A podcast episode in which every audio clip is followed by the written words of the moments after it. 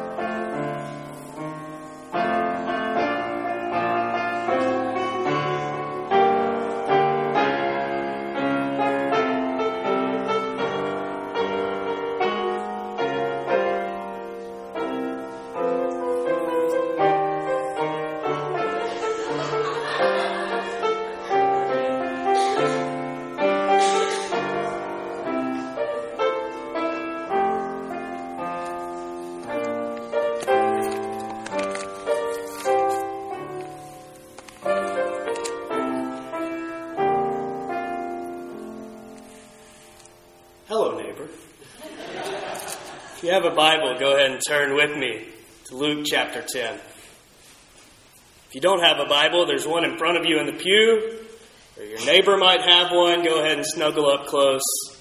It's a joy to spend time in the Word together. It might go without saying that one of my favorite childhood television shows was Mr. Rogers' Neighborhood. I remember sitting in front of the TV and this gentle, kind man would walk through the door. He'd walk over to his closet and take off his stuffy suit coat, put on a nice warm cardigan sweater. He'd take off his dress shoes and put on some famous sneakers. He'd greet me. The question Won't you be my neighbor? And in the last couple of weeks, as I've been preparing for the sermon, Spent a lot of time studying Mr. Rogers, which is what you pay me to do here at Tiburon Baptist Church. And I've learned some things. I learned that Mr. Rogers was a graduate of a Presbyterian seminary, was commissioned by the Presbyterian Church as a minister to children. I learned that he received some 40 honorary degrees, a Presidential Medal of Freedom, even has a meteorite named after him. But most importantly, I, I read stories of television reporters and television personalities who got to meet this man. And he invited them into his life and into his home, into his church. And their lives were changed. And each of them talks about this unconditional love that they felt from him. This morning, we're reading a text that is quite popular, both inside the church and outside of the church. And I want to submit to you that this is the original question Won't you be my neighbor? Let's pray, and then we're going to dive in. Dear Lord, we praise you so much for your word. We pray, Lord, that it would speak to us today, that it would encourage us, that it would challenge us, that we would never be the same. In Jesus' name I pray. Amen. Luke chapter 10, we find ourselves in verse 25.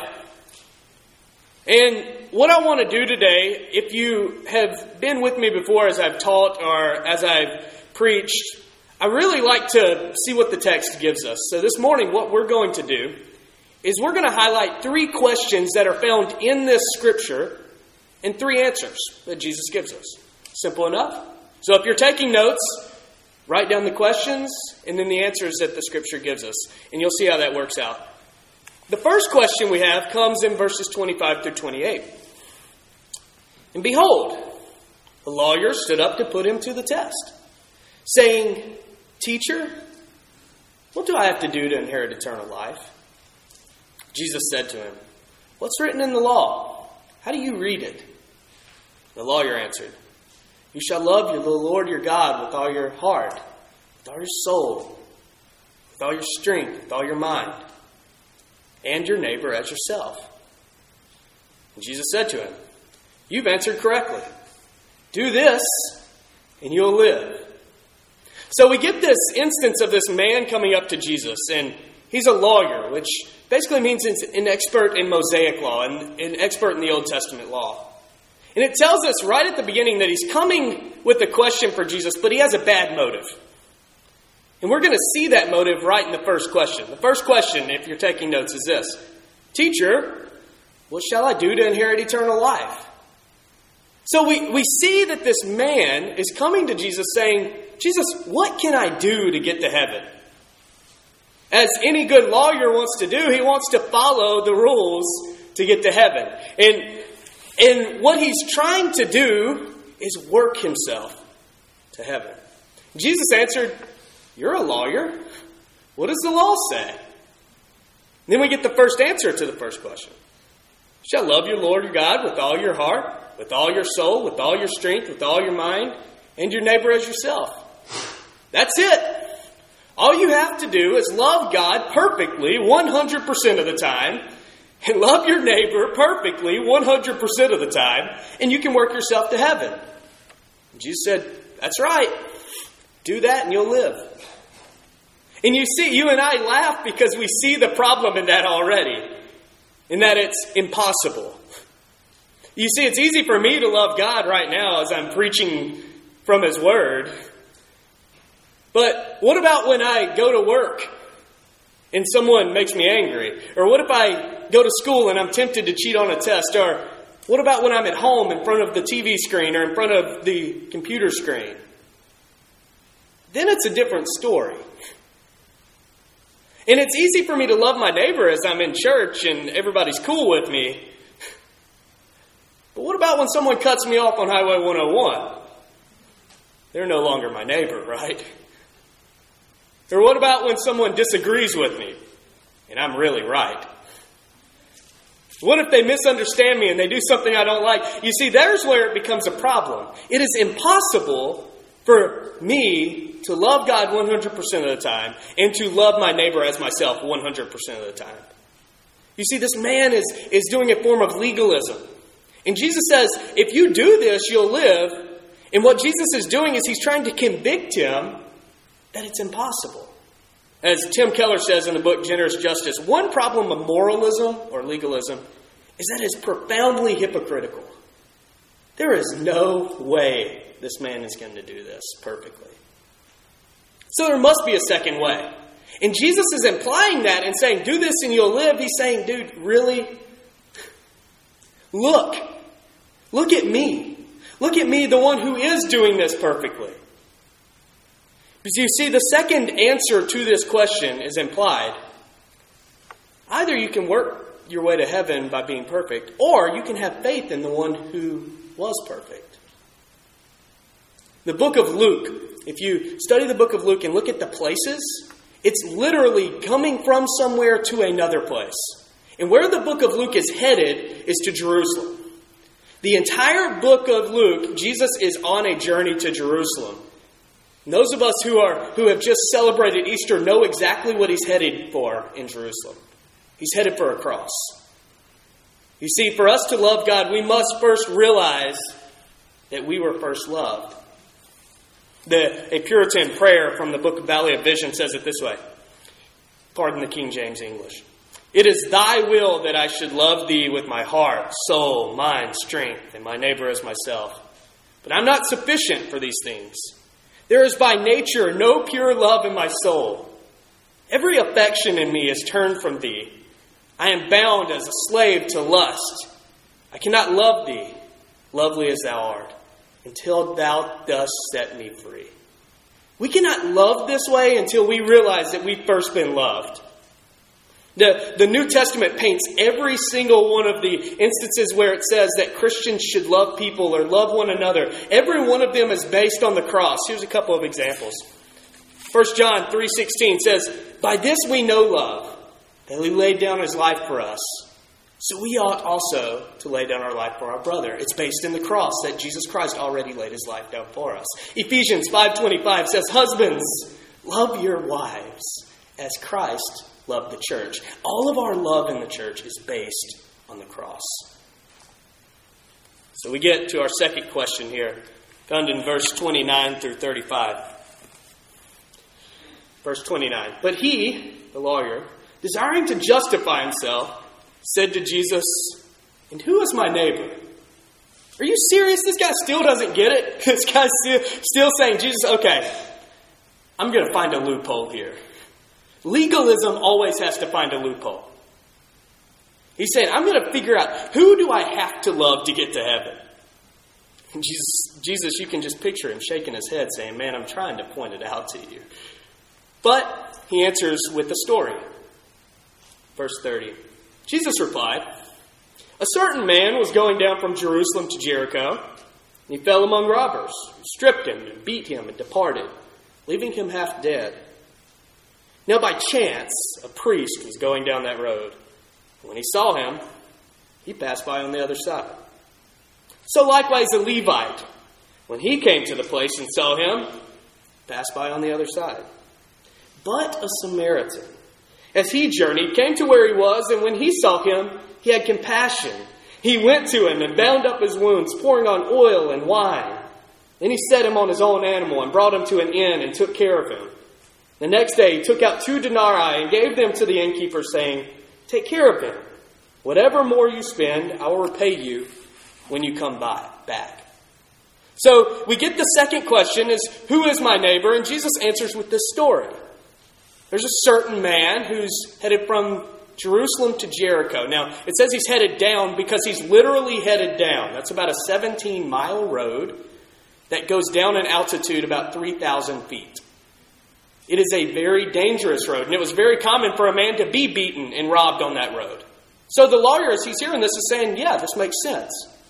But then Jesus tells of three men who walked by.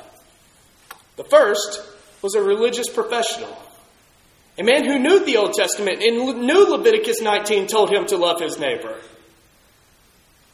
But he passed by like there's a skunk on the side of the road. And then the second man was a religious semi professional. He's not in the major leagues, but he knows how to swing a bat. He knows that Leviticus 19 says, Love your neighbor, but he does the same thing. Then a Samaritan. Now, there's a reason why it says, but a Samaritan. Because the man here would probably gasp. Samaritans were half breeds, they're not pure Jews. They're not friends with the Israelites.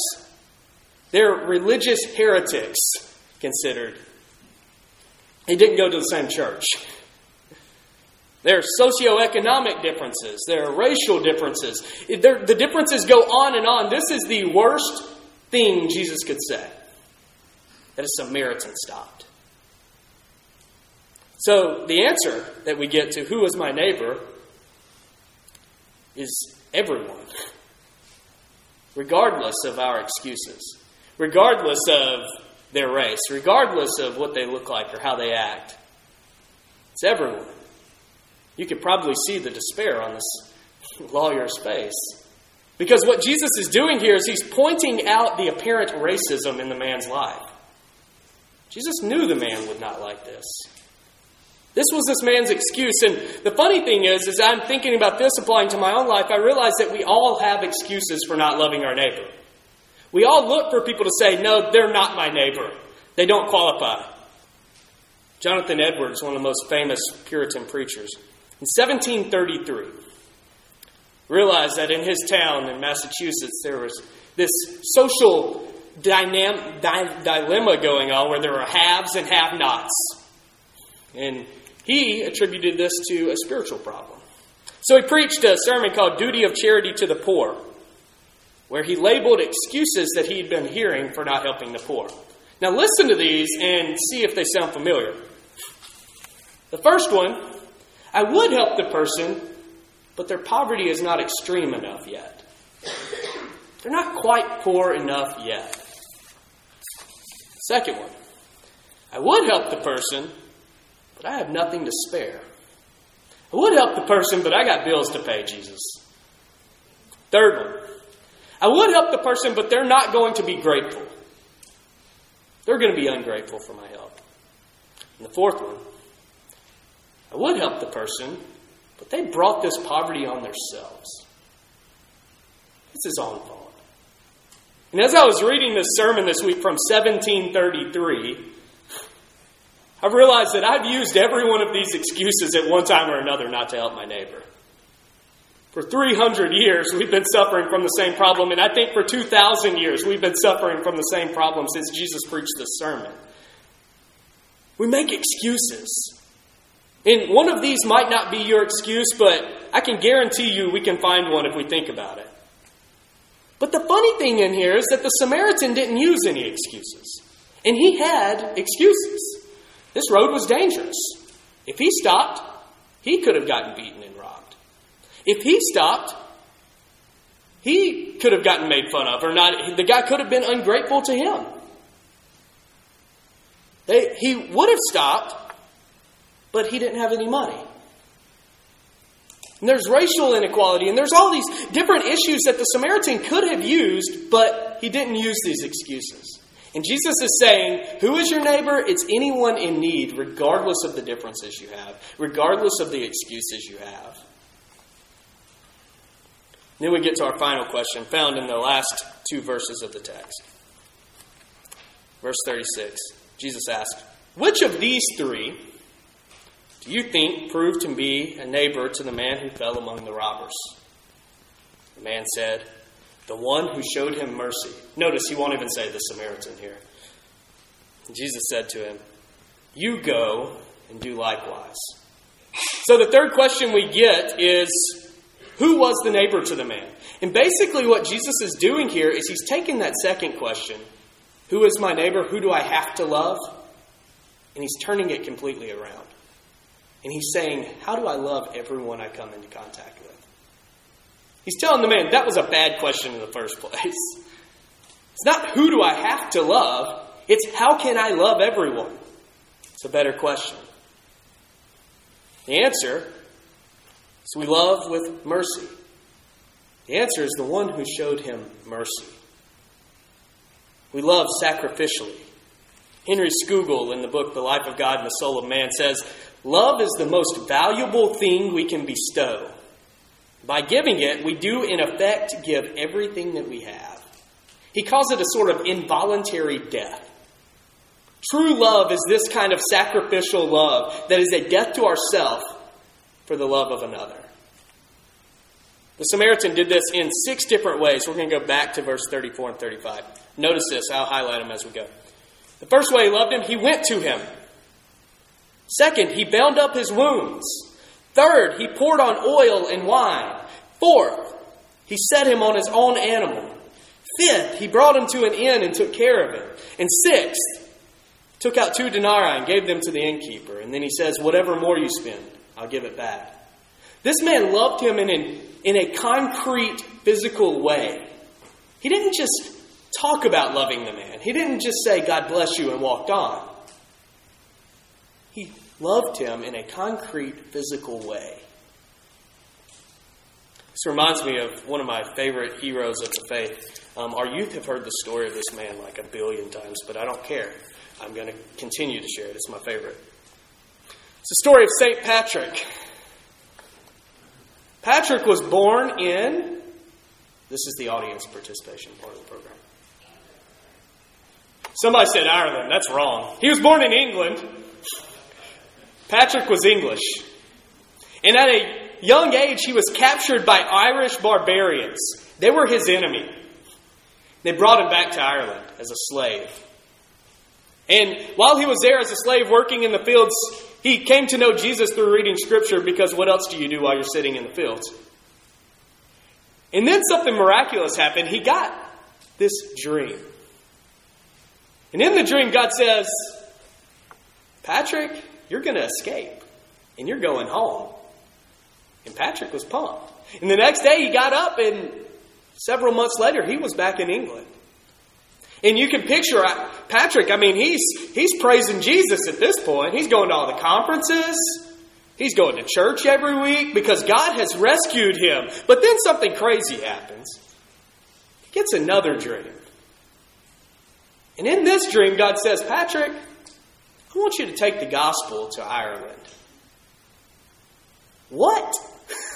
These are my enemies. These are the guys who, who took me as a slave. If I go back, I might become a slave again, Jesus. But Patrick goes. And he spends the rest of his life preaching the Word of God in Ireland. And hundreds of people get saved, and the entire country is changed to what we know now as St. Patrick of Ireland. You see, he sacrificed everything, he even sacrificed his nationality. Most of us think he's Irish. That's how, how much he loved the people of Ireland. That's how much he loved God, so he loved his neighbor. What a great example for the church in loving our neighbor. I want to highlight a few applications as we come to the end here. First, our salvation is in faith, not works. That's key for this sermon. Because if you're here this morning and you've, you've never realized that and you've been trying to work your way to heaven like this lawyer and you just now realize, wait a minute, that's impossible, I don't want you to go on to the rest of the text. St. Augustine um, is famous for allegorizing text and basically meaning that everything stands for something else. And he did that with this text, and we kind of give him a bad rap for it. But a couple of things he did that most New Testament scholars today think was really cool. So he said that the lawyer in the story stood for the man that was beaten on the side of the road. Jesus made the man on the side of the road the lawyer. And he says that the Samaritan is Jesus. So we can't first realize that we should be the Good Samaritan until we realize that Jesus was the Great Samaritan, as Tim Keller calls him. You and I were the man on the side of the road that was dead in our transgressions. We were separated from God. We could not get to God. But God sent Jesus Christ, who was literally headed to a cross as he told this story for the sins of mankind. You and I cannot be the Good Samaritan until we realize that Jesus was the Great Samaritan if you've never been with us, at the end of service, we like to have a time where we play a slow jam and people come up. And you might think that's weird, but what that's for is for you to respond to the gospel. And this morning, if you're feeling the, the Holy Spirit work on your life, I pray that you would respond. You will never be the Good Samaritan until you accept the Great Samaritan. Second application some of you think you're out of the woods because I didn't hit you yet. Our love for our neighbor is based on grace, not on guilt. Um, one of my favorite preachers alive, Dr. Tony Merida, calls this passion which leads to action. We have a passion for Christ which leads us to loving our neighbor. Julian the Apostate, one of the early emperors, hated Christianity. He spent his whole reign trying to stamp out Christianity, and this is, this is so cool. But he got mad because it kept growing. And he's wanting to see why is Christianity growing? Check out this. He says this Nothing has contributed to the progress of the superstition of the Christians as their charity to strangers. The impious Galileans provide not only for their own poor, but for ours as well. You see, the Christians love the Romans better than the Romans love the Romans. Francis Schaeffer says that the best evangelism tool for Christians is to love each other. And I want to kind of extend that to say loving each other and our neighbors. If, if people look on the Christian church as this community that loves each other and loves them better than they can love themselves, they will have noticed the love of Christ. Finally, our love for our neighbor is sacrificial, not selfish. The Samaritan loved in two different ways physically, He crossed the road where others wouldn't. And we can love people physically by inviting them into our homes. People who don't sit in our small group, people who we usually don't hang out with. Last year, some 800,000 international students came to America. Nearly 70% of them were never invited to an American's home. Right now, there are 60,000 foster children in California, most of which do not have a home. How can we love them? We can invite them into our home. We can invite people into our home. Also, we can visit them in their affliction. James says this is true religion that you visit orphans and widows in their affliction. There are over 200 million orphans in the world. We can love them by visiting them in their affliction. Last statistic, I promise. There is an estimated over 3 million migrant farm workers in America, most of which are in the great state of California. How can we love them? I have a great idea. We can take a trip to see them this summer.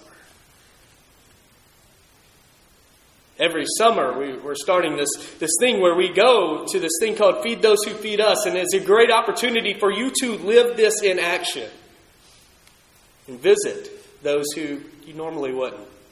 He also loved with his resources. I'm not going to pitch some kind of organization to you or anything, but I am going to pitch the ministries of the church. One way you can love your neighbor is by giving to the church.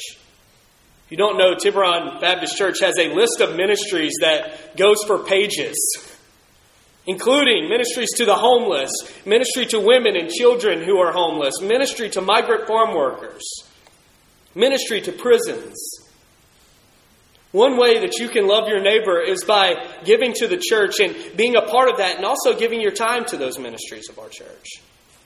I encourage you that if you've never taken this step, if you're a Christian who says, I really haven't taken this step, talk to one of our pastors. We love to talk about these things. So, as we close, I pray that you'll respond in one of these ways. First, if you're not a Christian, that you'll know that you're saved by faith, not by our works. Look to Jesus. If you're a growing Christian who's never really taken this step, know that we respond because of grace, not because of guilt. If you're a maturing Christian and you're still working on this, remember that we should love sacrificially, not selfishly. Let's pray. Dear Holy God, we are in love with you. We praise you, Lord, that while we could not work our way to heaven, that you came, that you took a cross. Lord, we thank you that you have given us the grace to move on and to love our neighbors. Lord, we pray that we would respond now. Lord, that you would change us. In Jesus' name I pray. Amen.